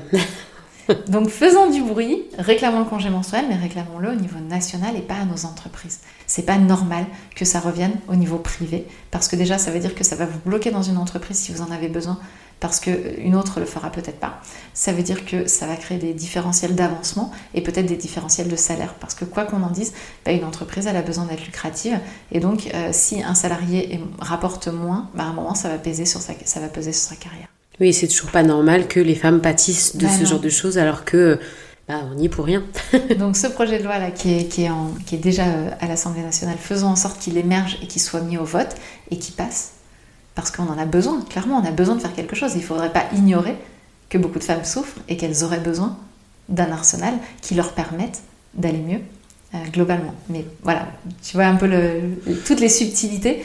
c'est pour ça que je veux dire. pas si simple. Et par exemple, j'attire vraiment votre attention sur euh, des entreprises qui sont en train de faire du period washing. Le period washing, c'est la même chose que le grid washing à la grande époque. Je connaissais pas ce terme, le ben period washing. Donc c'est la même chose que le greenwashing à la grande époque de l'écologie. Eh bien le period washing, c'est euh, je me paye de la publicité à pas cher en faisant des mesurettes ridicules euh, qui euh, derrière sont annoncés dans tous les médias parce que c'est super à la mode de faire des trucs pour les femmes. Et donc on a par exemple notre très grande enseigne euh, de grands magasins Carrefour qui s'est fait un magnifique période washing en annonçant le congé menstruel, etc. Sauf qu'en fait elle le donne à qui le congé menstruel aux femmes qui ont de l'endométriose et qui sont reconnues en qualité de travailleuses handicapées pour la raison de l'endométriose. Oui, donc comme tu disais, qui rentre dans un cadre et un accompagnement qui n'a rien à voir. Et puis c'est du bullshit. Enfin, c'est combien de personnes qui sont reconnues en qualité de, travailleuses handicapées sur le nombre de personnes qui même ont de l'endométriose et sur le nombre de dysménorrhées, j'en parle même pas. On est sur du bullshit total. Je pense qu'un matin, ils se sont levés en disant Ah, on va faire un truc à pas cher, on va faire un communiqué de presse. Et du coup, c'est repris partout. Et c'est repris partout. Et c'est passé partout. Et ça me révolte. Donc oui, il faut des actions plus concrètes, comme tu disais. Et il y a des choses en cours, mais on n'est pas encore euh, arrivé et il faut faire du bruit. Voilà, et si les entreprises précurseurs veulent l'être, mais génial, mais faites-le bien, quoi. mais non, mais sinon on vous voit, enfin vraiment on vous voit. Arrêtez de croire qu'on vous voit pas, on vous voit. Bah, du coup, on est presque à la fin de cet épisode, Gaëlle. Je voudrais juste qu'on passe, si c'est bon pour toi, à la partie euh, bah, des idées reçues sur les règles, que on a déjà déblayé beaucoup le sujet, mais euh, on, a, on a pu noter quelques petites choses, quelques petites phrases, des petites idées qu'on peut avoir, et on voudrait voir avec toi si c'est vrai ou si c'est faux. Donc la première, c'est que les règles sont sales. Euh, oui, bah c'est faux. J'ai senti que tu étais surprise. non, non, oui, bah non, c'est un classique. Non, en fait, je suis surprise parce que c'est faux, mais je veux dire, à un moment, oui, quand c'est dans ma culotte, ça fait une tache. Donc en fait, ça dépend de la définition qu'on met derrière le mot sale. En fait, je pense que ce que les gens entendent, c'est que euh, ce sang-là serait plus sale qu'un autre sang. Par exemple, le saigner du nez, ce serait... Mais voilà, tu vois, c'est ça le truc. Parce que je me dis, bah oui, mais en fait, quand je me gratte euh, la manche et que je saigne euh, sur mon bras et que ça, ça, ça, coule sur ma manche, bah, je considère que mon vêtement est sale. Et c'est pas faux. Donc tu vois, c'est là où je, veux mettre un peu de subtilité. C'est pas faux que quand euh, notre culotte est tachée, elle est sale, tu vois. Évidemment. Mais clairement, euh, bah, en fait, euh, non, c'est clairement pas sale du tout, dans le sens où ce n'est pas impropre. c'est pas, c'est pas un problème. par exemple, si vous avez du sang des règles sur vos doigts, c'est pas un problème. Et à la limite, je vais aller jusqu'au bout pour dire clairement les choses. Si vous avez des urines sur vos doigts, c'est pas non plus un problème parce que c'est assez aseptique. Alors que si on a par exemple des matières fécales sur nos doigts, va falloir, euh, enfin c'est beaucoup plus rempli de plein plein de bactéries que, tu vois, si on essaye de mettre la gradation, on a les urines, ensuite on a les règles, ensuite on a les matières fécales. Et c'est plus problématique en proportion d'avoir euh, des matières fécales qui sont remplies de, bactéries euh, et qui sont remplies de déchets que le sang règles qui n'est pas un déchet en soi, enfin ce n'est pas, pas rempli de déchets, c'est pas pour que le corps se... On, dit souvent que c'est pour euh, enlever euh, les, toxines, etc. du corps, c'est faux. Euh, ce sang, il était là pour permettre une grossesse et pour nourrir un embryon sur les premiers mois de la grossesse. Donc je veux dire, c'est pas, pas chargé de toxines, faut arrêter avec ce délire-là. Non mais ça, ça fait partie des choses qui sont beaucoup véhiculées. C'est faux. Autant dans les matières fécales, c'est clairement tout ce qui est toxique pour le corps qui est évacué. Donc euh, là, on peut retrouver pas mal de choses dedans. Autant dans le sang, des règles, non, puisque en fait, euh, c'était ce, petit nid euh, pour un potentiel enfant qui devait nourrir un embryon qui, qui, qui se desquame en fait. Alors la deuxième idée reçue, c'est que lorsque on a ces règles, donc par exemple là aujourd'hui j'ai mes règles, j'ai du sang qui coule, on ne peut pas tomber enceinte. Ah ouais, alors ça c'est hyper important de dire que oui, oui, on peut euh, vraiment démarrer une grossesse alors qu'on a ses règles. Donc cette euh, idée reçue est fausse en fait. Ouais, c'est faux. Oui, c'est important de dire que c'est faux. non, c'est super important de dire que c'est faux. Euh, pour plein de raisons que je pourrais expliquer, mais en fait, euh, déjà, il faut savoir que les spermatozoïdes peuvent vivre jusqu'à 5 à 7 jours dans une glaire fertile. Donc, si on ovule assez tôt dans notre cycle, parce qu'il faut arrêter avec l'ovulation au 14e jour, c'était peut-être dans tes idées reçues aussi, je sais pas. Non, ça l'était pas, mais euh, c'est vrai que ça fait partie des choses qu'on nous apprend, c'est 14 jours et c'est tout. Faut arrêter. En plus, j'ai encore entendu un médecin le dire sur un truc de grande écoute hier, ça me sort par les yeux. Et on peut tout à fait ovuler au 6e, 7e jour en fonction de, notre cycle à ce moment-là. Et donc, euh, en fait, euh, bah, déjà, on peut ovuler tôt. Les spermatozoïdes peuvent vivre assez longtemps dans une glaire fertile. Et la dernière chose, c'est qu'en fait, aujourd'hui, très peu de personnes savent reconnaître si elles ont vraiment des règles ou si elles ont juste un saignement, ce qu'on appelle intercalaire.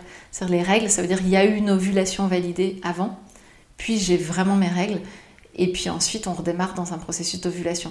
On peut très bien avoir des saignements, euh, par exemple tous les 28 jours, par exemple, euh, et que pour autant il n'y ait pas d'ovulation. Et donc à ce moment-là, l'ovulation peut intervenir à n'importe quel moment, même pendant ces saignements. Donc vraiment, euh, considérer que les règles, c'est une zone de protection. Il y a énormément d'avortements qui sont liés à des rapports pendant les règles.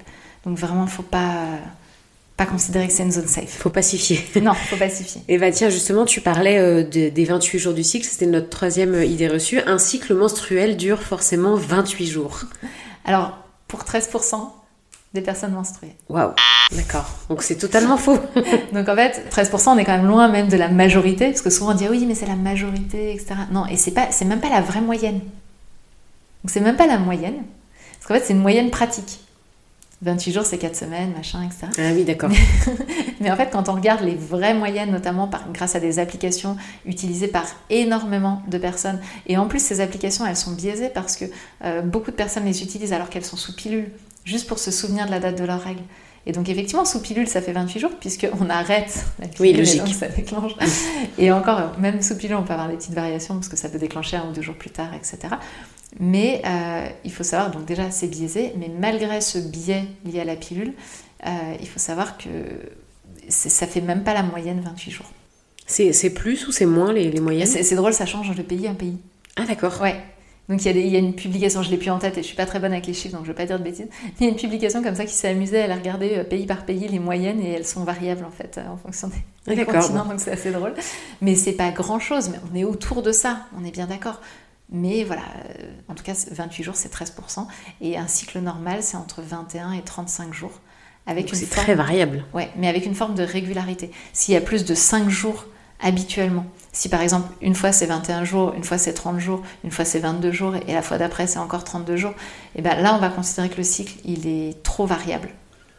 Donc c'est un cycle normal c'est 21 à 35 jours c'est euh, moins de 5 jours d'écart d'un cycle à l'autre. Après, s'il y a un cycle qui bug de temps en temps, c'est pas grave. Vraiment, c'est pas un problème, faut pas s'inquiéter avec ça. Mais euh, voilà, sur la, durée, c'est ça.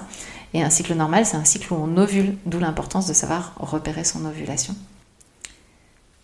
Et ça, c'est pareil, c'est une vaste question euh, et un apprentissage en fait. Ouais, mais c'est tout bête. Enfin, c'est tout simple. une fois qu'on a appris à regarder sur notre papier toilette quand ça, quand ça glisse, quand c'est même on n'a on a même pas besoin de toucher, hein, rien que l'effet. Moi j'aime bien dire l'effet patinoire.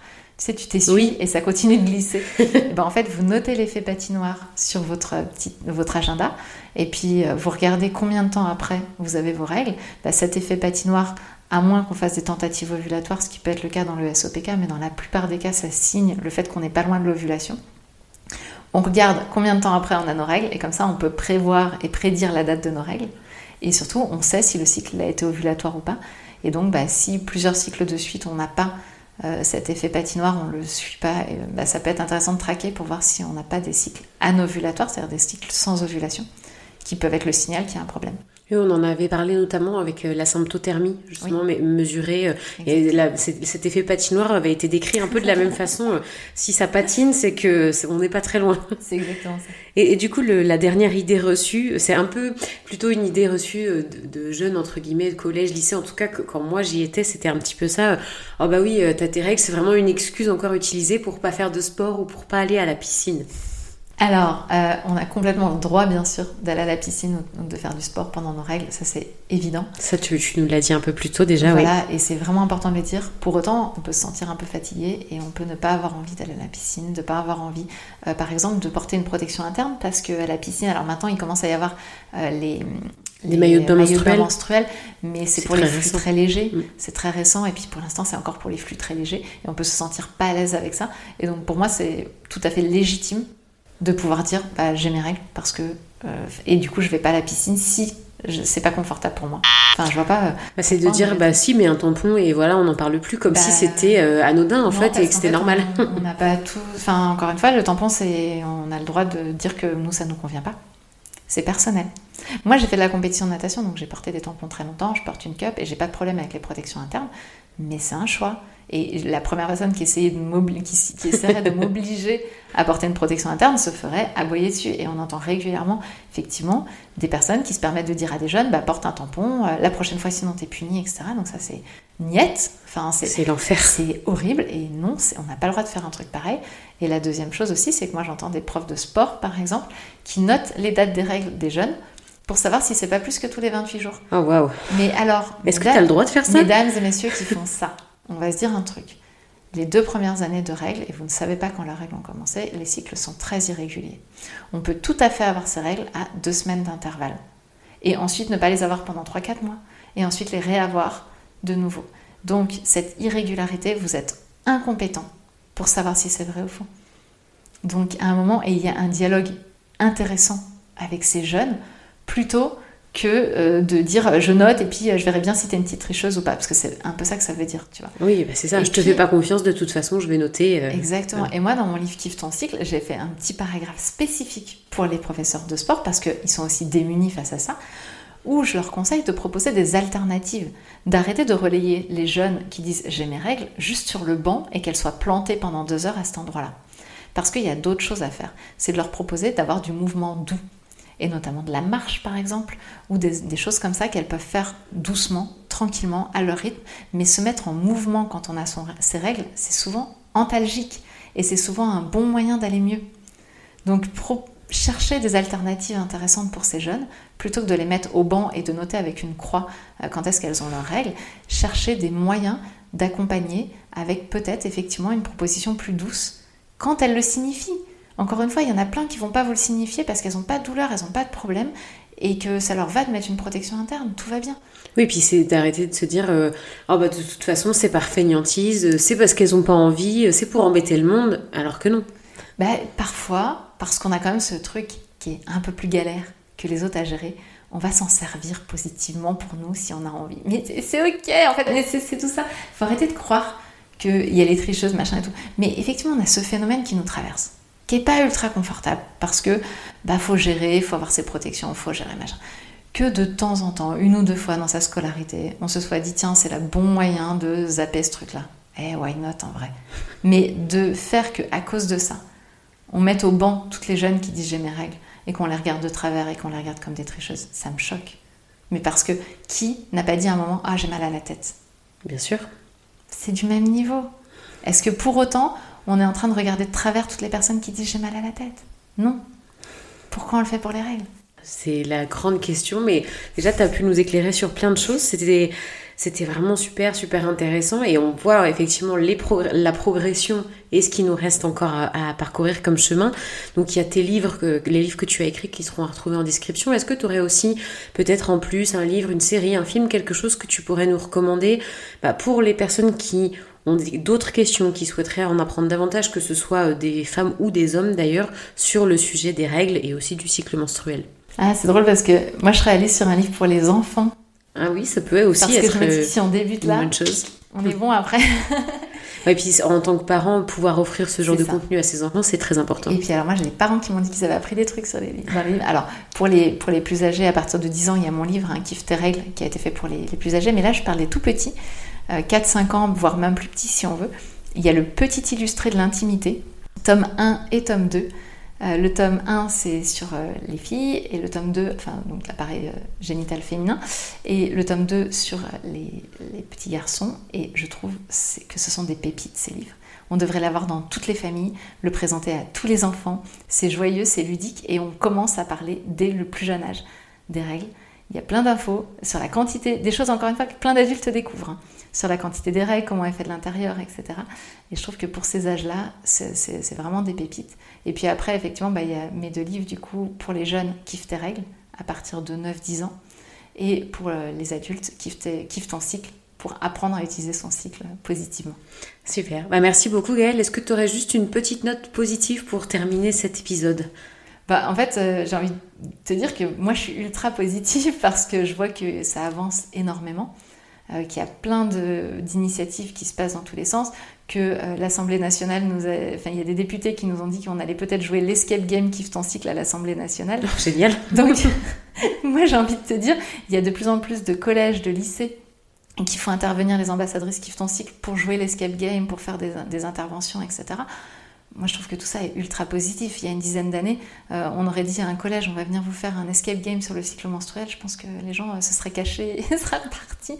Donc voilà, a des députés, pareil, on en parle, voilà, parler, euh, parler cycle menstruel à l'Assemblée nationale, où, la dernière fois c'était dans la, salle du conclave à, Avignon, au Palais des Papes, parce que j'ai été invitée pour, avec mon associé pour faire une conférence sur le sujet dans cette salle. Je me dis que c'est des salles qui n'avaient jamais entendu parler ni de glaire, ni de glaire cervicale, ni de cycle menstruel. et ça avance. Merci beaucoup. Avec plaisir. On espère que cet épisode t'a plu et qu'il aura pu t'éclairer sur le sujet des règles si tu avais des interrogations à ce sujet. Comprendre son cycle, finalement, c'est encore le meilleur moyen de vivre en harmonie avec, mais aussi de mieux l'expliquer aux plus jeunes. Et on ne le dira jamais assez, mais abonne-toi au podcast, suis-nous sur les réseaux sociaux, ça nous aide beaucoup, et on te donne rendez-vous vendredi prochain pour un nouvel épisode. Ciao les meufs